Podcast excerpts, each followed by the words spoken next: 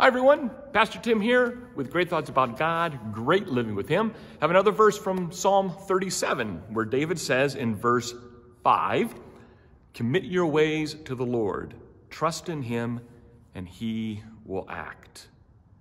Committing your ways to the Lord is much like trusting in God. It is going before God and saying, Here's what my plan is for the day or the hour. What do you have to say about it?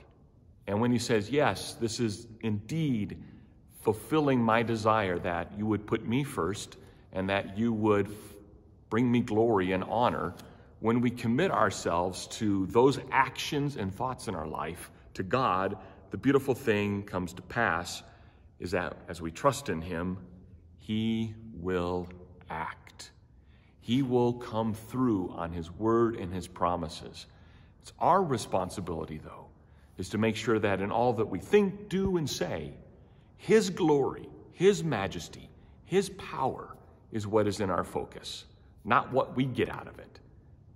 And we can then trust that He's going to take care of His role, which is being our God and our Father, being our provider, our protector, the one who brings us peace, comfort, and joy. So continue to have great thoughts about God and practice great living for Him with that verse in mind today. Bye.